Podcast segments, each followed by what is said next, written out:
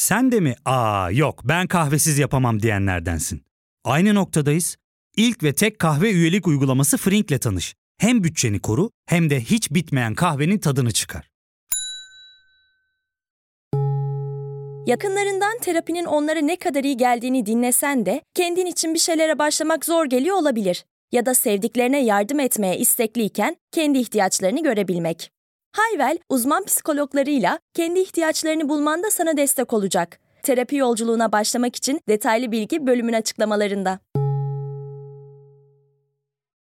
Türkiye yeni yıla yeni zam haberleriyle girdi.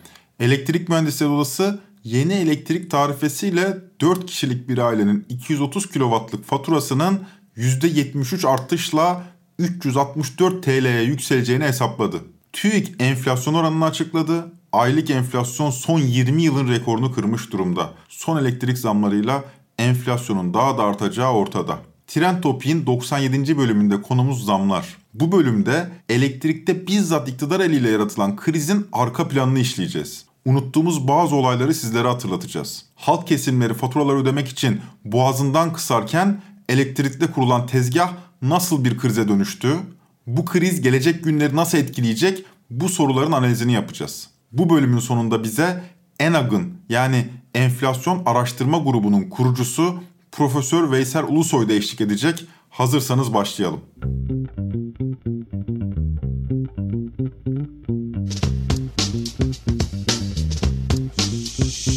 Türkiye yeni yıla girerken yılbaşı temennilerimize dinamit koyan zamlar hepimizin tadını kaçırdı.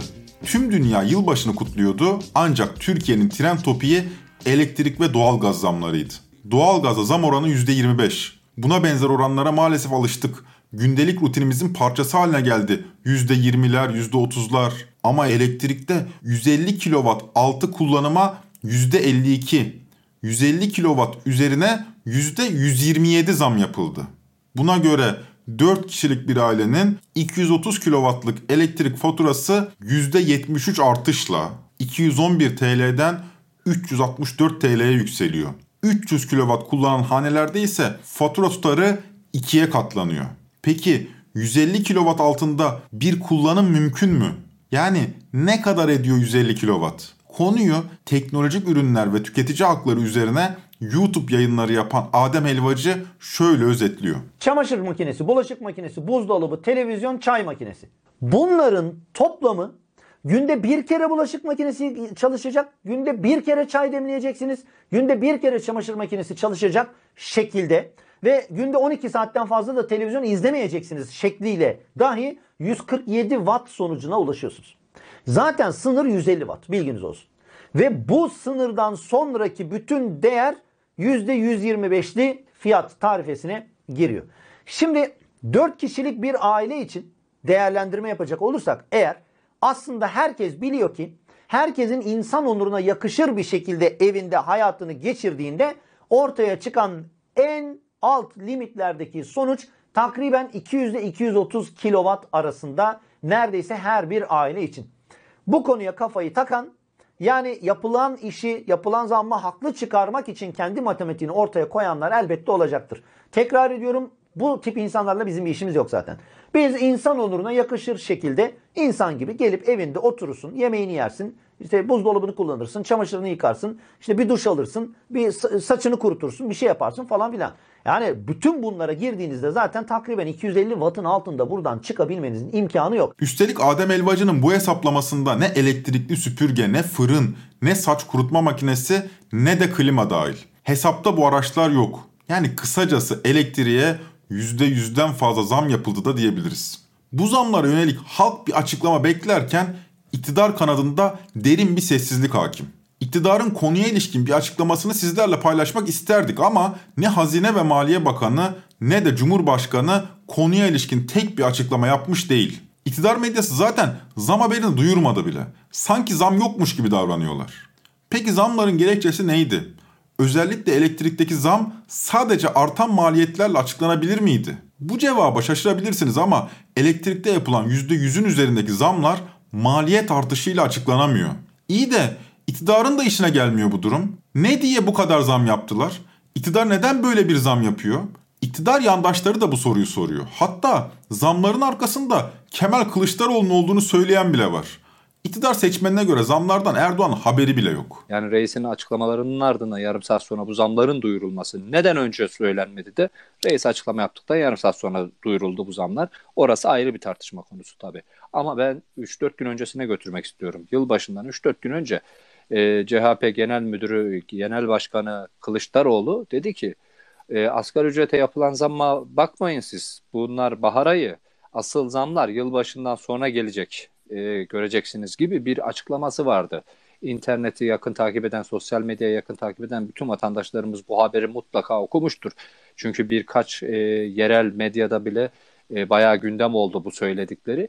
Ve keza 3-4 gün sonra yılbaşı gecesi de böylesine ambiyane uç fiyatlardan bir zam haberi de gerçekten e, nasıl bir tesadüf diye düşünüyor insan. Yani 3-4 gün önce Kılıçdaroğlu zamlardan e, tüyosunu vermişti. 3-4 gün sonra beklenmedik bir şekilde büyük bir zam yapılıyor. 31 Aralık gecesi resmi gazetenin tam 7 defa mükerrer sayısı yayınlanacak. Her sayıda zam üstüne zam kararı alınacak ama bundan Erdoğan'ın haberi olmayacak. İktidarın yarattığı alternatif hakikat evrenine hapsolanlar bu zamlardan Erdoğan'ın haberinin olmadığını söyleyebilir.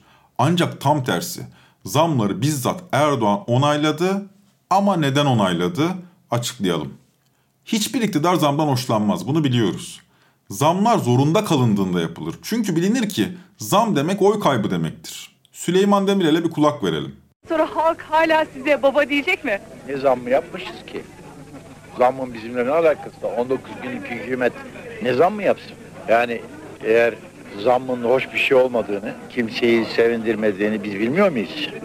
Öyleyse popülaritemizi kaybetmek için durup durduğumuz yerde zam yapacak kadar bizi akılsız mı sanıyorsunuz? Zam biz yapmadık. Zam iki ay evvel yapılacak şekilde konmuş duruyor. Seçim geçsin yapmayalım demişler ve bizim önümüze geldi. Bize düşündük taşındık, baktık, çektik. Yapacak başka bir şey yok. Biz bir şey yapmadık. Biz orada bulduk bunları. Üstünde oturalım mı oturmayalım mı diye düşündük. Baktık otur oturamadık. Üstünde civciv çıkacak çünkü. Zamdan sonra iktidarlar bin dereden su getirir. Türlü açıklamalarla sorumluluğu üzerlerinden atarlar. Ancak bugün biz diyoruz ki elektrikte yapılan %127'lik zam zorunda olunan bir zam değildi. Keyfi olarak yapıldı. Verilere bakalım mı? 1 Ocak itibariyle kamuya ait Elektrik Üretim Anonim Şirketi kısa adıyla EÜH görevli tedarik şirketlerine 100 kW elektriği 31 lira 86 kuruştan satıyor. Yine 1 Ocak itibariyle konutlarda 100 kW elektriği 137 lira 33 kuruşa tüketiyoruz. Yani bizlerin satın aldığı elektrik devletin tedarik şirketlerine sattığı elektrikten tam %330 daha pahalı. O halde kim bu görevli tedarik şirketleri? 2008'den önce elektrik dağıtımı kamu şirketi olan TEDAŞ tarafından yapılıyordu biliyorsunuz. Ancak 2008'den 2012'ye dek o 4 yıllık süreçte TEDAŞ'ın elektrik tedarik ve dağıtım hizmeti tümüyle özelleştirildi. Bugün tüm Türkiye'nin elektrik tedarik ve dağıtımı 21 bölgeye ayrılmış ve her bölge bir elektrik şirketine tahsis edilmiş durumda. Örneğin en büyük bölge İstanbul Avrupa yakasının elektrik dağıtımı CLK şirketi eliyle yürütülüyor. CLK bir kısaltma. Açılımını aslında gayet iyi biliyorsunuz. 1 milyar 960 milyon dolarla Cengiz Kol'ün Limak'ta kalmış olduğu son teklifte Park Holding 16. turun sonunda 17. tura girerken çekildi ve böylece 1 milyar 960 milyon dolarlık son fiyat nasıl yorumluyorsunuz fiyatı? Evet duydunuz. Cengiz, Limak ve Kolin. Anadolu yakasının elektriğini de Sabancıların enerji sahası dağıtıyor. Söz konusu bu elektrik şirketleriyle iktidar arasında izaha muhtaç bir ilişki var. İddialara göre sürekli yaz saati uygulamasının arkasında da yine bu elektrik şirketlerinin talepleri var. Elektrik inşaatla birlikte belki de Türkiye'nin en büyük rant alanlarından bir tanesi. Onlarca milyar dolarlık pasta bir avuç şirket tarafından bölüşülüyor. Bu hikayeyi anlamak için de biraz geriye gitmek gerekiyor. Özelleştirme süreci 2008 kriziyle beraber başladı elektrikte büyük ölçüde inşaatçı olan şirketler kamu ihaleleri eliyle enerji sektörüne davet edildi. Ancak kriz yılı olan 2008'de kamuya ait elektrik sektörü özelleştirilmeye başlanınca görüldü ki özelleştirme ihalelerine giren şirketler finansman zorluğu yaşıyor. Çünkü kriz var.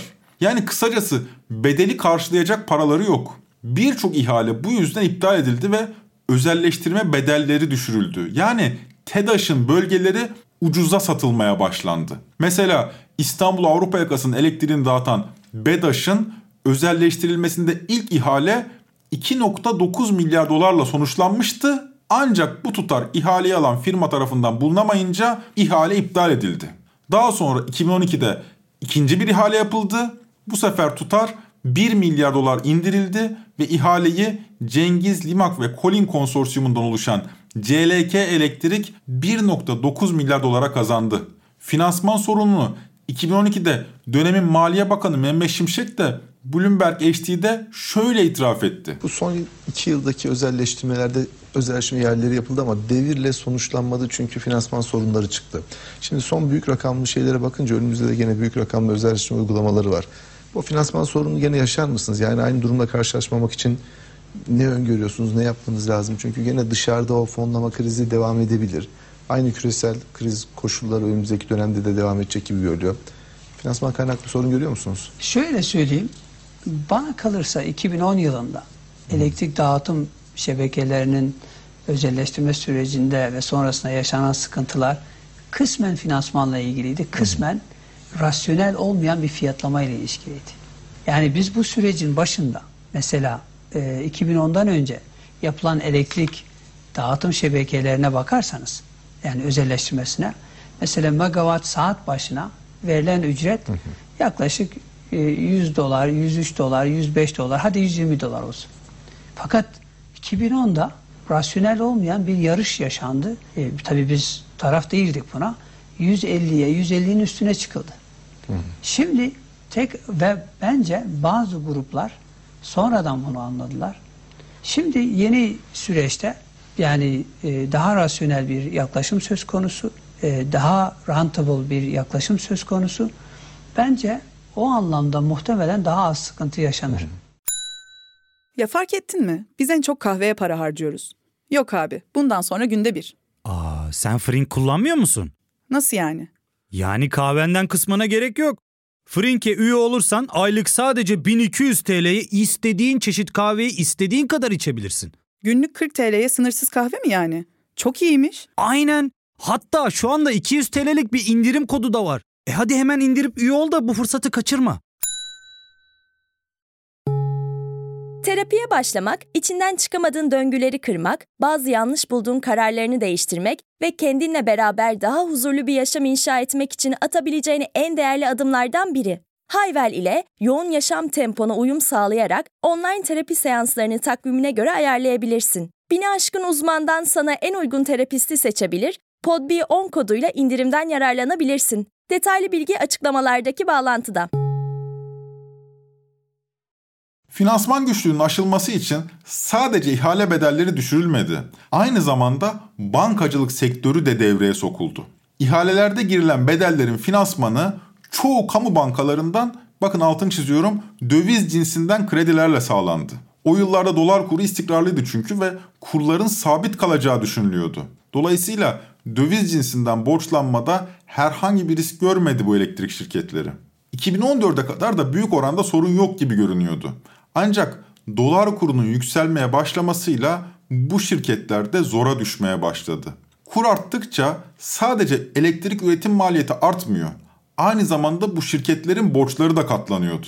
BDDK verilerine göre 2020'nin Kasım ayında sektörün kredi borcu 267.7 milyar TL iken bir yıl sonra sadece bir yıl sonra 2021'in Kasım ayında bu tutar 392.8 milyar TL'ye çıktı. Yani bir yılda TL cinsinden borç artışı %47. Yanlış anlamayın yeni borç almadılar. Hala hazırdaki döviz cinsinden borcun TL değeri arttı. Çünkü 30 milyar dolardan fazla kredi borçları bulunuyor sektörün. Böylece kurlar yükseldikçe elektrik şirketleri iktidarın kapısını aşındırmaya başladı. Aldığım bilgilere göre bu şirketler 1 Ocak'ta elektriğe en az %50 zam talep ettiler. Aksi takdirde çok zor duruma düşeceklerini söylüyorlardı. Ancak yapılan zam %50'nin çok çok üzerinde. Konutlarda 150 kW üstüne %127, Sanayi ve ticarethanelerde de yine %126'lık astronomik zamlar yapıldı. Yani zamlar elektrik şirketlerinin talebinin bile üzerinde gerçekleşti. Ankara kulislerine hakim kaynaklardan edindiğimiz bilgilere göre bu tuhaflığın nedeni şu. İktidarın önünde iki yol vardı. Bunlardan ilki elektriğe 3 ayda bir yani her dönem %25-30'luk yani alışa geldiğimiz şekilde zamlar yapmak. İkincisi ise bu zammı tek seferde yapıp yılı zamsız atlatmak.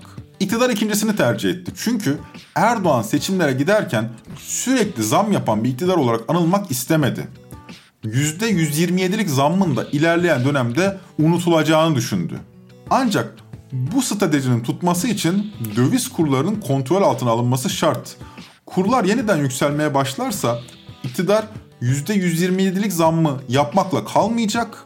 1 Nisan, 1 Temmuz, 1 Ekim'de yani elektrik zam tarifelerinin 3 ayda bir güncellendiği tarihlerde yeni elektrik zamlarını gündeme alacak.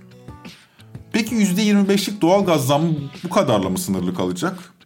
Doğalgazda zammın nedeni büyük ölçüde artan maliyetler. Ama dahası var.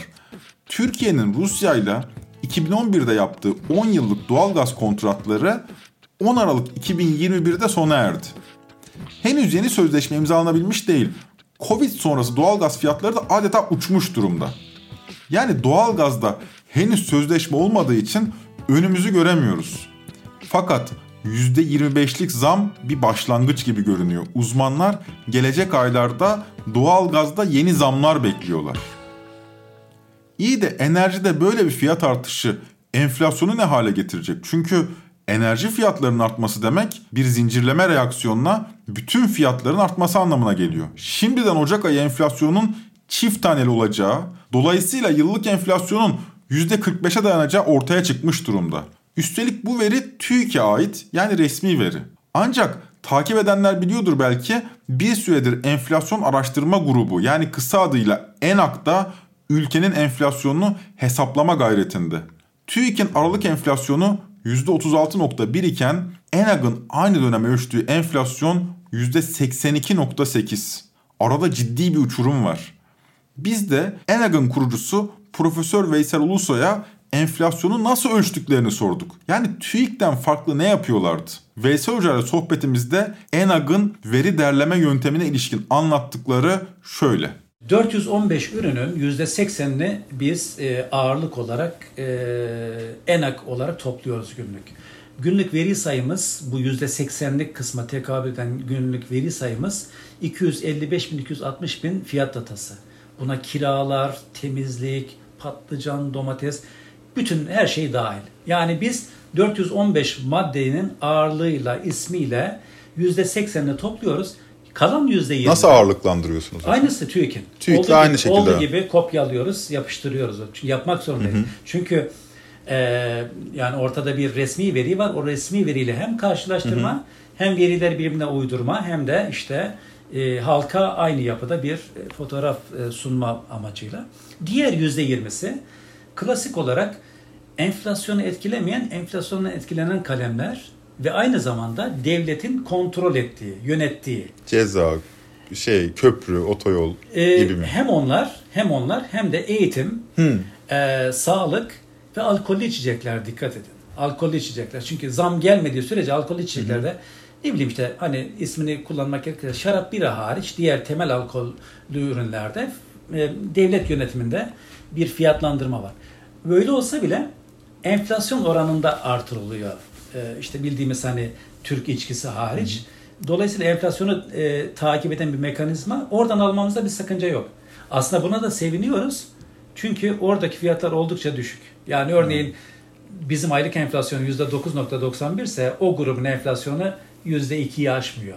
Çoğu zaman da %1'in altında. Yani ENAG'ın enflasyonu da pres eder nitelikte. ENAK bir süredir metodolojisini paylaşmadığı için eleştiriliyordu. Ancak 2 Ocak'ta önemli bir gelişme yaşandı ENAK cephesinde.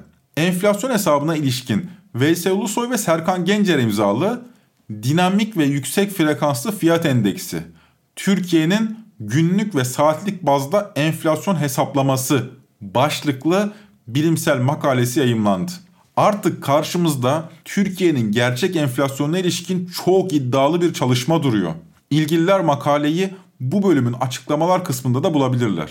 Peki önümüzdeki günlerde ne olacak? Resmi enflasyon %50'lere giderken Merkez Bankası'nın politika faizi %14'te kaldı. Gerçi artık politika faizini takan yok ama bu şartlar altında döviz kurunu kontrol etmek giderek zorlaşıyor.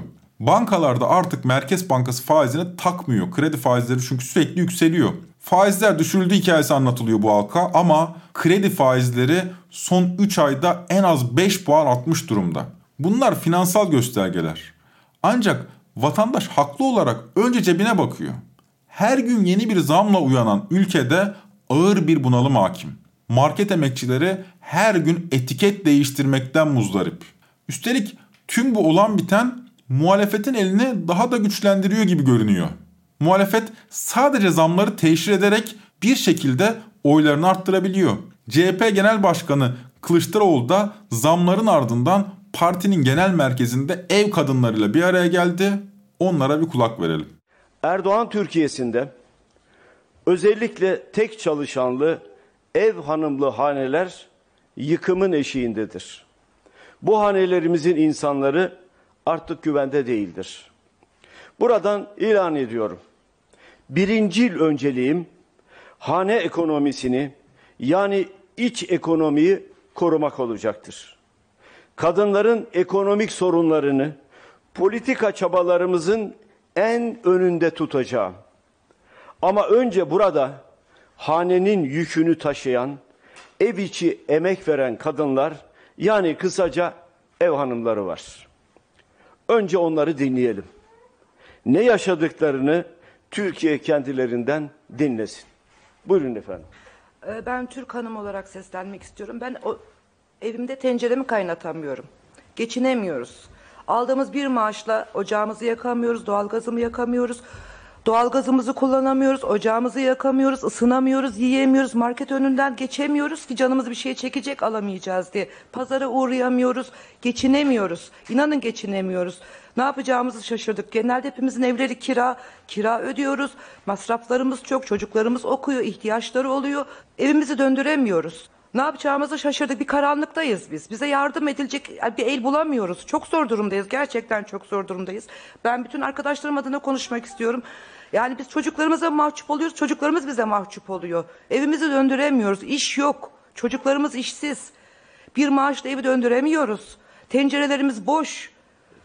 Benim diyeceklerim bu kadar.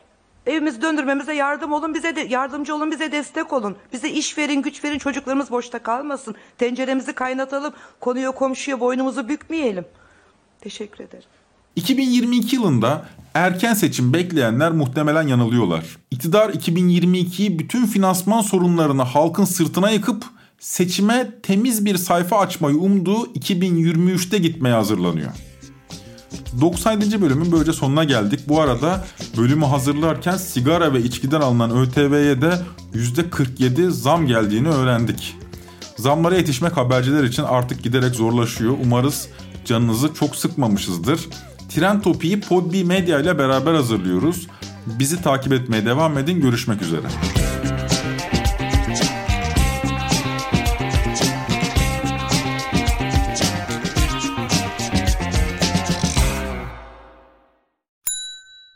İlk ve tek kahve üyelik uygulaması Frink, 46 ildeki 500'den fazla noktada seni bekliyor.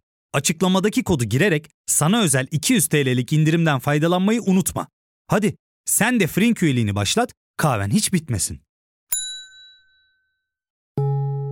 Hem bugününe hem yarınına katacaklarıyla terapi yolculuğuna ve daha iyi hissetmeye bugün Hayvel ile başla. Açıklamadaki linkten Hayvel'i indir, ücretsiz tanışma görüşmelerinin ardından bütçene uygun seans paketini seç ve terapi yolculuğuna başla.